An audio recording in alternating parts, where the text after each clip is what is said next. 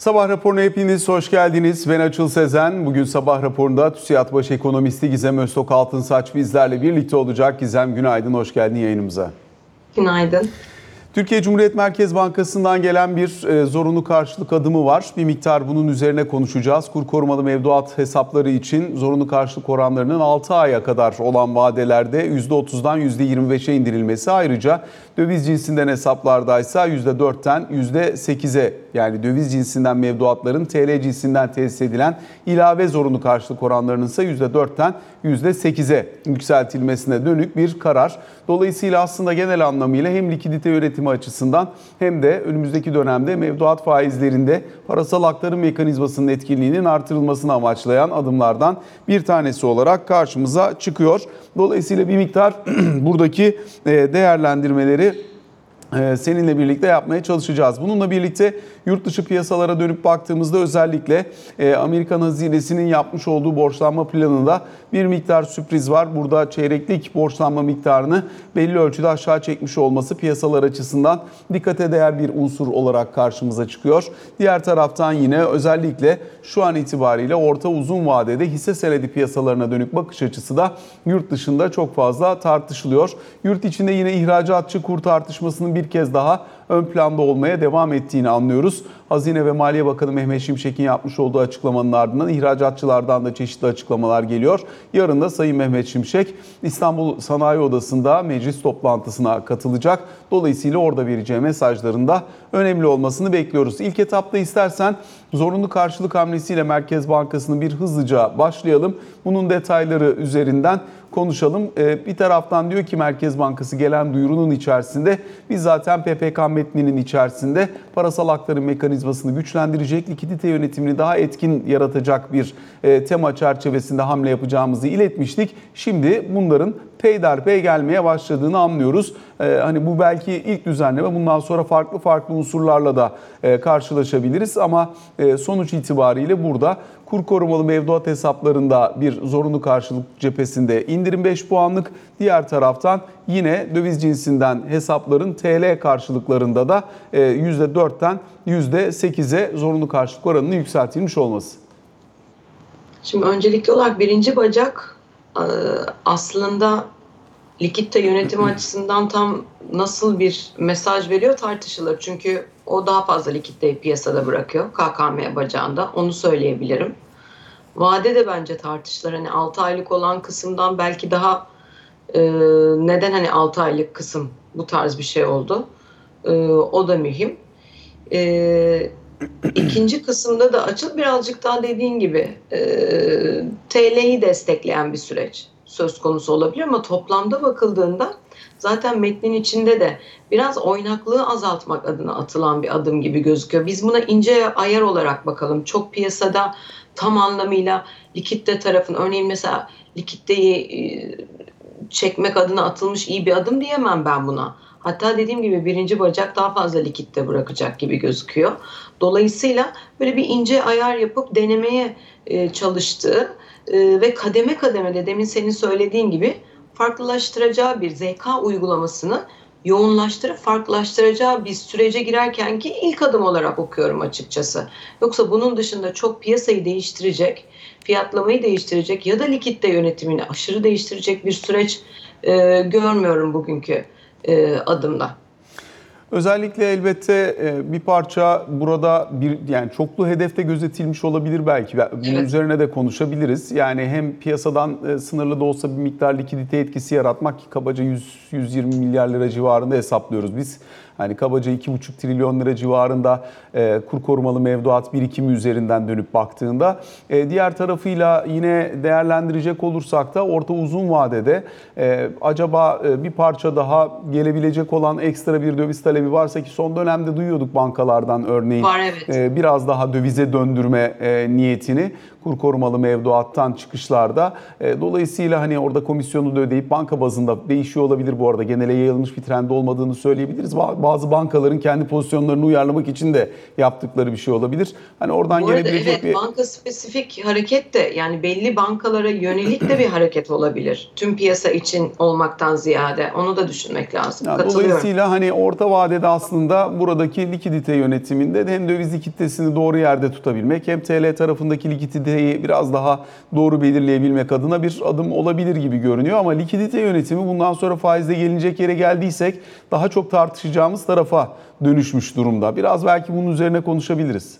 Şimdi şöyle düşünüyor muhtemelen. Geçtiğimiz haftalarda biliyorsun bu likitte senedi konuşulmuştu. E, likitlenin kalıcı olmadığını düşünüyor. Orada da tahminim e, faizler artacağı için önden e, bir e, ucuzdan bankaların kendini TL tarafında fonladığı ve ellerinde TL likiditesinin e, kalmış olma ihtimali var böyle bir süreçte. Merkez Bankası da muhtemelen bunun kalıcı bir likitte problemi olmayacağını e, düşünüyor. E, dolayısıyla da böyle çeşitli ince ayarlarla burayı düzenlemeye çabalayacaktır bence. Yoksa e, hiç likitte senedi vesaire düşündüklerini düşünmüyorum bu arada. E, onlar biliyorsun daha uzun vadeli, daha kalıcı likitte problemlerinde ortaya çıkan süreçler. E, bunun kalıcılığı da sorgulanır ama merkezin yaklaşım bence bu likiditenin kalıcı olmayacağı yönünde. E, sebebine baktığında hani önden eğer gerçekten bankaların kendilerini daha ucuzdan fonlamak adına biraz likitte biriktirdiğini düşünüyorsa e, fakat şu ana kadar hala daha likitte yönetimine yani o fazla likitteyi çekecek, kalıcı olarak çekecek tam bir adım görmüyoruz. Tam ne yapacağını da bilmiyoruz. Bu arada e, birinci bacak da likitte çekişiyle sonuçlanmıyor. Yani burada ZK gevşemesi var. Dolayısıyla e, ben buradan e, tam neye adres edildiğini net çıkartamıyorum. Ama bir volatiliteyi azaltmak adına veya TL mevduata dönüşüm adına e, buralara tabii ki o e, kutulara çek atabiliriz. O işlere yaramak adına atılan bence başlangıç adımları bunlar. E, devamı gelecektir ama diğer tarafta likitte de bence yapılması gereken daha hızlı yapılması ve ne yapacağını daha da fazla anlatması gereken e, bir süreçte olduğumuzu düşünüyorum. Sebebi de şu açıl. Yani şimdi mevduatta volatilite var ama volatiliteyi azaltmanız için likitte de ne yapacağınızı bankalara hızlı bir şekilde e, sinyalini veriyor veya netleştiriyor olmanız gerekiyor. Yoksa bir hafta mevduat faiz oluyor 46-47, öteki hafta oluyor 40-42 sürekli bir dalgalanma oluyor. İkinci konu bence önemli bir süreçten geçiyoruz. Aralık, Kasım Aralık'ta te, e, biraz TL'ye dönüş vardı. E, KKM'den çıkışlar döviz talebi yaratmıyordu. Fakat bugün geldiğimiz noktada tabii o KKM dönüşleri de piyasa TL bırakıyor ama bugün geldiğimiz noktada bir döviz talebinin özellikle Ocak'la birlikte başladığını görüyoruz. Müşteri bacağında. Corporate'da, şirketlerde zaten olabiliyor. Onu ayrı tutuyorum. Ama kendini hedge etme maksatlı bu e, hesaplardan çıkışlarda yeniden bir döviz alımı var gibi gözüküyor. Artı Merkez Bankası'nın e, rezervleri de azalıyor. Bu bir taraftan swap bacağından oluyor. Swapların azalmasından. E, bir taraftan da ya o kadar bir ihtiyacı kalmadığı için bankaların. Diğer taraftan da e, rezerv harcıyor. TL'yi kontrol etmek adına. Özellikle Ocak başından bu yana. Peki biraz önce likitte koşullarından bahsederken bunun önemli taraflarından bir tanesi elbette swap e, yapısı. Şimdi özellikle swap cephesi için dönüp baktığımızda tabii e, hani Londra kanalı nispi olarak kapalı kalmaya devam ettiği için e, son dönemde Merkez Bankası kendi üzerinden swap kanalıyla fonlamayı tercih etti ve aslında bankaların ihtiyacının da burada net olduğu aşikar ki buradaki fonlama miktarı bu kadar yükseldi. Şimdi bundan sonrası için özellikle tabii swap kanalında faiz artırım süreci e, bankalar için eğer bir sonraki toplantıda faiz artacaksa kendini daha ucuzdan fonlama imkanı yarattığı e, için çok tercih edilen hatta bir miktar fazla likiditeyi biraz önce senin söylediğin gibi önden yüklemeli olarak tutmayı e, çabalayarak erkene çektikleri bir yapı oluşturdu. Dolayısıyla şimdi bundan sonraki süreç açısından faiz artırımının sonuna geldiysek buradaki o e, erken önden yüklemeli likidite birikiminin önüne geçilmiş olabilir ya da daha doğrusu kendiliğinden sonlanacak olabilir burası. Kendiliğinden evet, dolayısıyla- kendiliğinden sönümlenecek olabilir. Da- dolayısıyla şimdi bundan sonrası için e, o tarafı biraz daha e, belki likidite yönetimi adına normalleştirecek hamleler beklenebilir mi? Ne dersin? beklenebilir ama hani artık yavaş belki de evet e, biraz görmek de istiyor olabilir. Çünkü son faiz arttırımı yaptım. Şimdi de ince ayarları yapıyorum deyip görmek de istiyor olabilir ama e, işte gene aynı yere geliyoruz açıl. Hızlı hareket edilmesi gereken e, bir süreçteyiz. Şeyi anlıyorum. E, sebebine baktığında bu likitte artışının e, zamanla bu biraz daha azalır ve sönümlenebilir diyen bir merkez bankası olmasını anlıyorum. Fakat diğer taraftan da mevduatta çok fazla oynaklık yaratıyor ve artı zaten likitte fazlası kalıyor. Artı zaten bankalar e, kredi vermekte aşırı iştahlı olmadıkları için çok da mevduat toplayayım da demiyorlar. Hani TL likitte ihtiyacı da ne kadar var? E, o da e, sorgulanıyor. Yani yok demeye çalışıyorum. Dolayısıyla e, biraz daha netli, hızlı netleşmesi gereken bir süreç. Tüm bunlar olurken şöyle bir yani bunu biz bir ay bekleyip görelim derseniz bir ay içinde mevduat faizinin kısmen daha çöktüğü ihtimal olarak söylüyorum. Daha çöktüğü, yeniden dolarizasyonun bir miktar daha hızlandığı e, ocağa kıyasla Şubat ayında bir dönem olabilir. E, o zaman gene biraz daha fazla rezerv harcamanız gerekiyor. Çünkü kuru bırakamazsınız. Yani ben e, Türkiye'nin şu anda kuru bırakma lüksü olduğunu kesinlikle düşünmüyorum. Şu çok üzücü bir şey. Yani bir taraftan kuru kontrol etmek için müdahaleye ihtiyaç olduğunu savunmak analist olarak zor bir şey. Güzel bir şey değil ama e, bugüne baktığımızda bugünkü koşullarda kuru bırakalım da diyemezsiniz. O zaman enflasyonla mücadeleniz tamamen e, alt üst oluyor. Ha, o zaman nereye geliyoruz biz? Gene demek ki politika uygulamasında bir sürü eksiklik oldu ki istediğimiz şekilde evrilemediği için başka yerlerden müdahale etmemiz gerekiyor. Kuru kastediyorum. Bence buradayız. Yani boşluklar var politikada. Toplam politikada, iktisat politikasında. Sadece para politikasıyla olacak bir şey değil. Gevşeme var. Çünkü bana soracak olursan e, likitte e, tarafında yani TL koşullarında piyasada artı bankalar açıl şimdi NİM'de eksideler ama e, 44 ile 45 ile de kredi satanlar olduğunu duyuyoruz. Ellerinde TL fazlası var. E, çok da kar etmemek adına o şekilde ucuzdan da sattığını da duyuyoruz. Bu tarz bozulan bir piyasa e, dinamiği var. Biraz zaman veriyor olabilir ama işte bu tartışılır bu arada. Benim görüşüm bu dönüşlerde, bu döngülerde hızlı hareket edilmesi gerektiği yönünde. Ama Merkez Bankası açısından bakıldığında bekleyelim, sönümlenebilir, sebepleri farklı, e, kademeli hareket edelim, e, sadece volatiliteyi azaltacak adımlar atalım denebilir. Bana birazcık riskli geliyor bu. E, Ama dünyamızı çok değiştirmiyor bu gelen hareket. Gel- değiştirmez.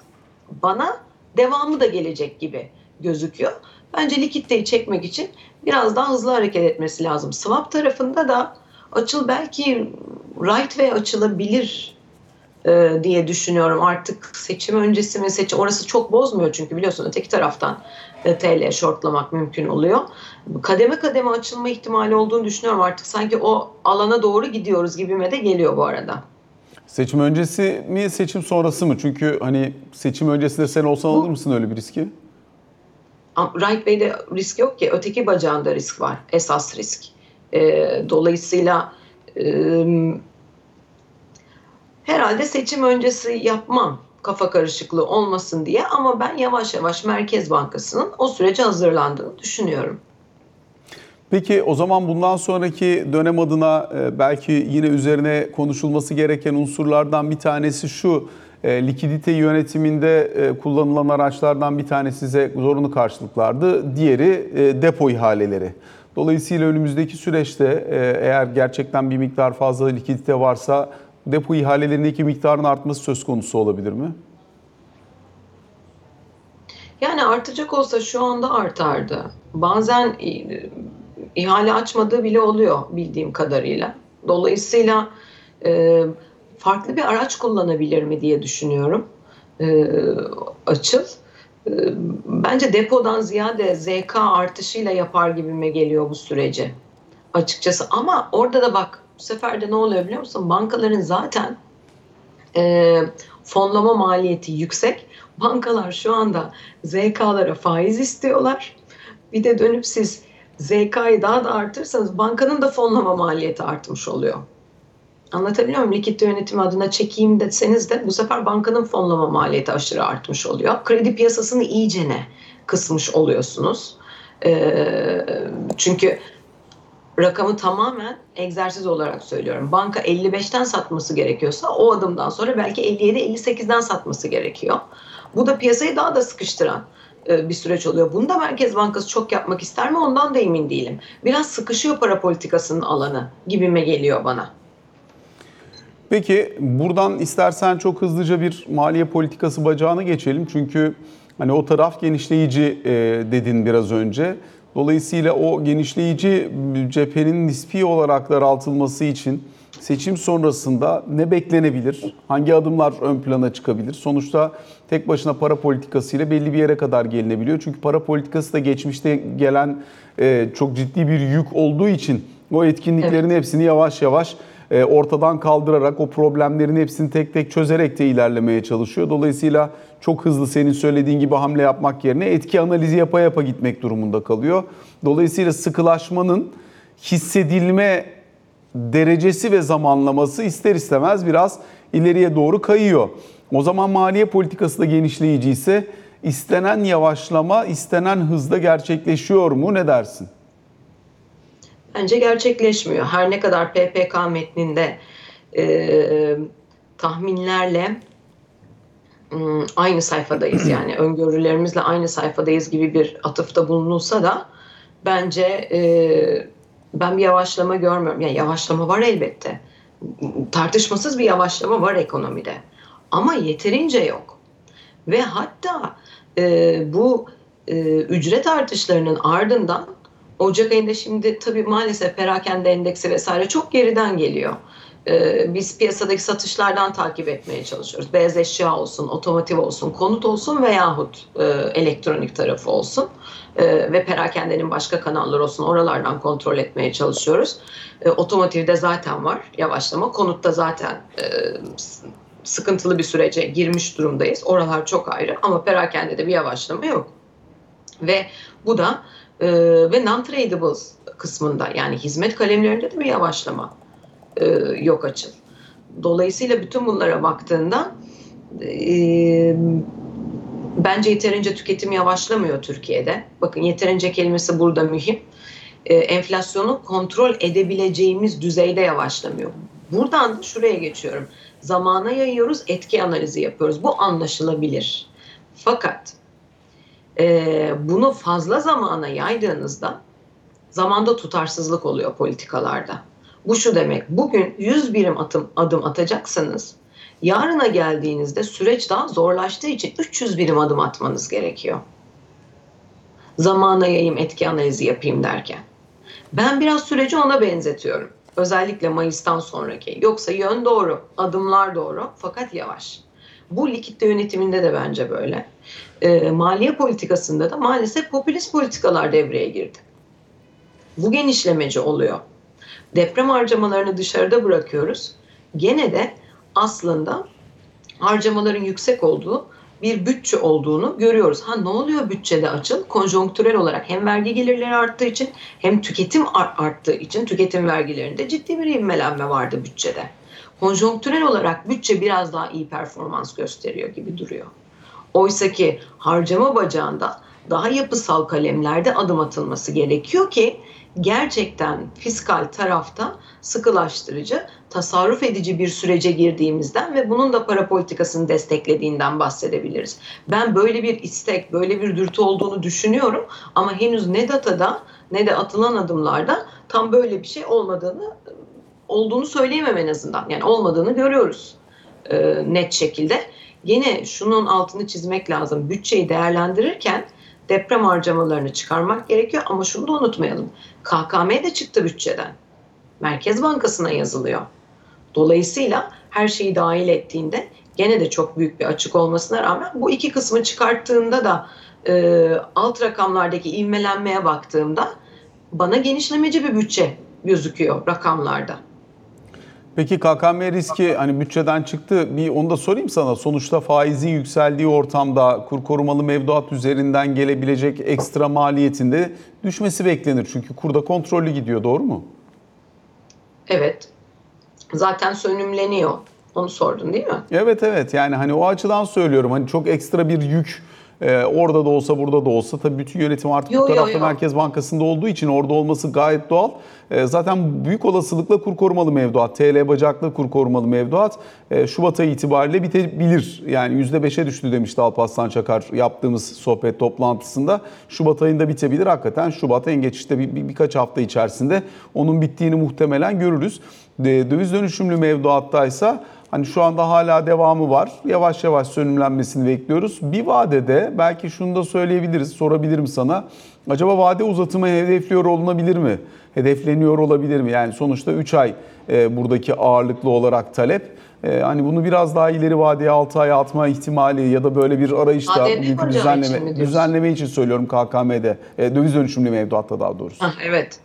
Ee, evet olabilir. Ee, Orada zaten şimdi KKM tarafı bence bitti gözüyle bakıyoruz biz. Orada e, problemsiz gayet güzel bir çıkış gerçekleşiyor. Ama KDM bacağında yeni bir regülasyon süreci olacak. O regülasyon süreci de bu KDM'yi hmm, özendirmemek adına yani orada cesaret kırıcı adımlar atılıyor olması gerekiyor. Fakat KKM kadar kolay olmayacaktır. Çünkü KKM müşterisi TL müşterisiydi zaten.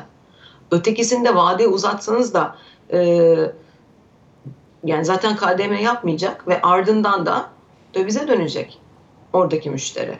Oradaki müşteriye siz 50 de offer etseniz, 60 da offer etseniz zaten dövize dönmek istiyor.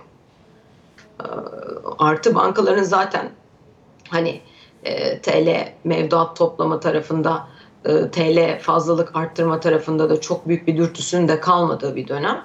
Onlara daha önceden 60-65 offer ederken şu anda 50 e, muhtemelen 50'den satalım TL'yi gibi e, offerlarla gidildiğini düşünüyorum. E, orada başka farklı bir dizayn yapılması lazım bence. Açılı yani vadeyi uzatmak e, sonuç verir mi emin değilim. E, benim endişem oradaki müşterinin e, bence zorlanacağız orada. Yani onu dövizden vazgeçirmek hele aslında Aralık gibi gitsek, Kasım Aralık'taki gibi gitse TL ve süreç biraz daha işimiz kolay olur. Bu Ocak'la birlikte biraz sentiment bozuldu. Yabancı bacağında da bozuldu. Ee, insanların dövize bakışında da yeniden bozuldu. Bu arada böyle çekirdek, dövizci insanlardan bahsetmiyorum. Hani biraz TL'ye mi geçsek? Yoksa biraz dövizde mi kalsak? Sürekli böyle portföy değiştiren bir kesim için konuşuyorum ve bireysel bacağından konuşuyorum. Orada birazcık daha dövize doğru bir yönelme olduğunu görüyoruz. O yüzden KDM'de işimiz sanki bir tık daha zorlaşmış gibi geliyor bana da. Vadeyi uzatmak ne kadar işe yarar emin değilim. Gizem müsaadenle kısa bir araya gidelim şimdi. Aranın ardından sohbetimize kaldığımız yerden devam edelim.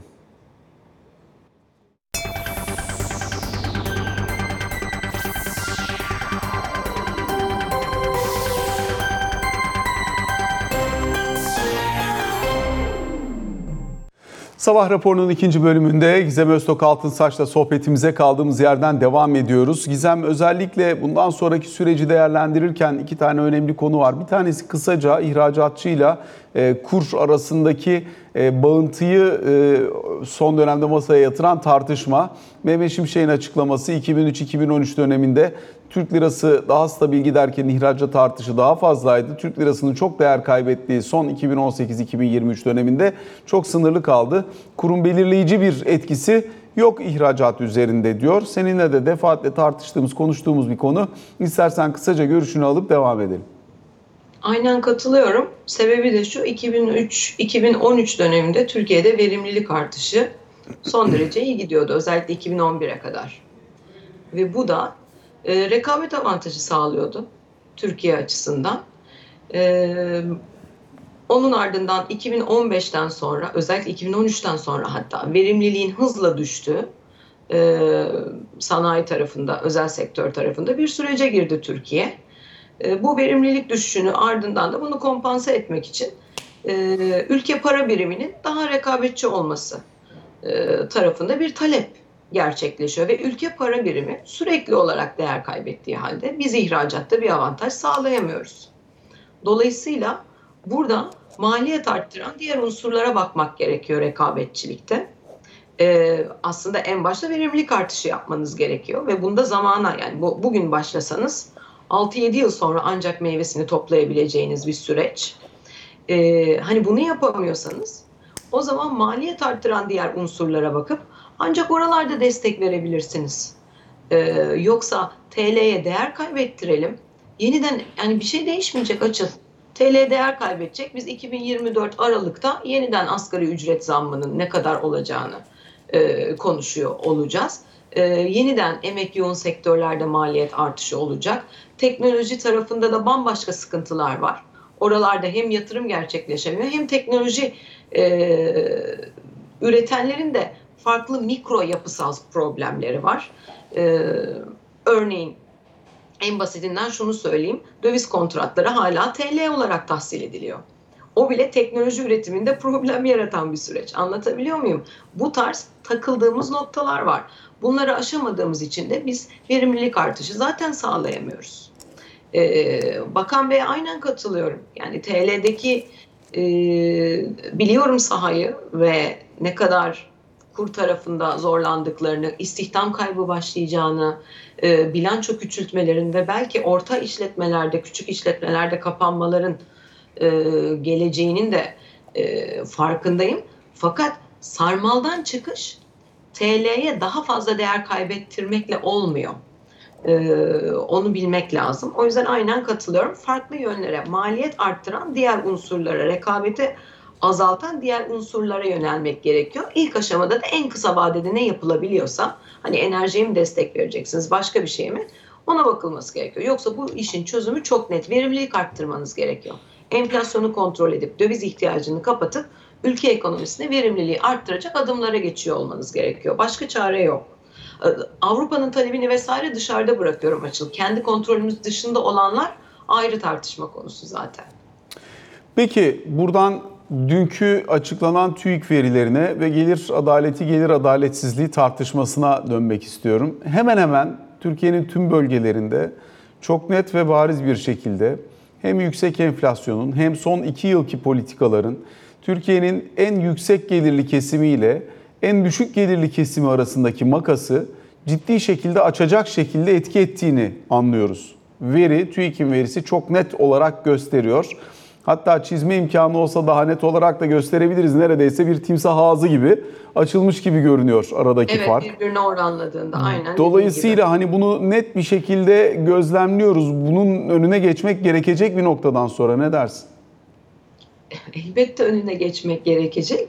Ama e, bunu zaten biz kendimiz yaptık son 10 yıldır inşa ettiğimiz politikalarla hele ki özellikle son 2-3 yıldır çok büyük bir servet transferi gerçekleşti. Şunu unutmayalım. Biz dövize yani bunu söylemek çok üzücü ama dövize 6 ay boyunca %30 40 opsiyon vermiş bir ekonomiyiz. Elbette ki insanlar da elinde bu e, enstrümanları kullananlar veya e, 6 ay boyunca 2000 23'ün ilk 6 ayında 1.2'lerle 1.3'lerle nakit avans kullanıp döviz alan, altın alan, araba alan dünya kadar insan oldu. Yapabilen kesim için konuşuyorum. Bunların hepsinin bir refah etkisi var. O o kesimi yükseltti. Diğer tarafta da çok ciddi anlamda ezilen, refah kaybı yaşayan ve onun biraz daha fazlalaştığı bir kesim var. Ve biz maalesef hatalı politikalarımızla bunu kendi elimizle yarattık. Şimdi bunu tersine çevirmek için büyük bir çaba var. İlk aşaması nedir? Bunun enflasyonu kontrol etmek. İkinci aşaması nedir? TL'yi özendirmek ve ülkeye döviz çekmek. O dövizdeki hızlı yükselişleri hani diyoruz ya bir taraftan ihracatçı kendini kurtarmak için kurun daha yükselmesine ihtiyaç duyuyor diye.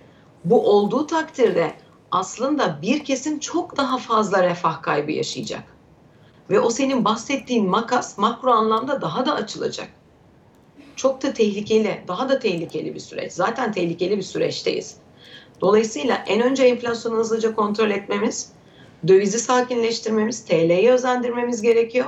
Ardından verimlilik artı, bazı regülasyonları, hala bazı regülasyonlar masada duruyor açıl. Onları tersine çevirmemiz gerekiyor. Gerekiyorsa reel kesimi destekleyecek, maliyetlerini başka kanallardan azaltacak bir şeyler dizayn edilebilir. Onun ardından refah artışı çok uzun sürede işin sonucunda gerçekleşen bir şey. Bunların olması için de doğru adımları attığınızda 5-6 yıl sonra biraz daha sakinleyen bir ekonomiye doğru gidebilirsiniz.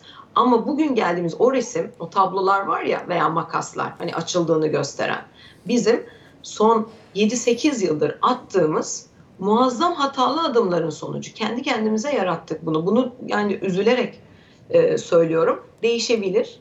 Değişmek için sabırlı olmak gerekiyor, kararlı olmak gerekiyor ama bir taraftan da kur 40-45 olsun dediğinizde süreç daha da sarmala giriyor. O da gene gün sonunda refah kaybıyla sonuçlanır.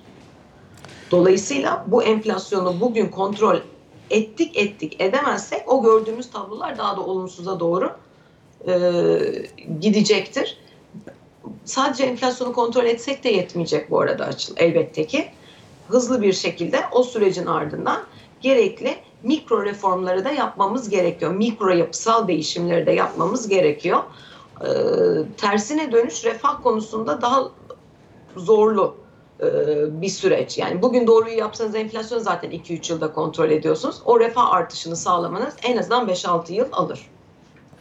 O zaman çok net şunu sorarak son 2 dakika içinde bitireyim. Türkiye 2019 büyümesi 5.9, 2020 6.3, 2021 9.7, 2022 3.3, 2023 9 aya kadar ki işte son veri 5.9. Bu kadar büyümenin toplumun tüm kesimleri için refah üretmesi ve gelir adaletsizliğini bir miktar ortadan kaldırabilecek bir sonuçla karşımıza çıkması beklenmez mi? Beklenmez. Buna aslında fakirleştiren büyüme diyoruz. Kalkınmadan uzaklaşıyorsunuz. Yani büyüme başka bir şey. Kalkınma, refah artışı sağlama başka bir şey. Farklı kanallardan kimi zaman inanılmaz inşaatla büyüyebilirsiniz. Kimi zaman toplumun bir kesiminde çok ciddi tüketim artışı olur, onunla büyürsünüz. Bunlar oluyor. Homojen bir tüketim yapısı yok zaten. Demin bahsettiğin sebeplerden, o piramitten dolayı.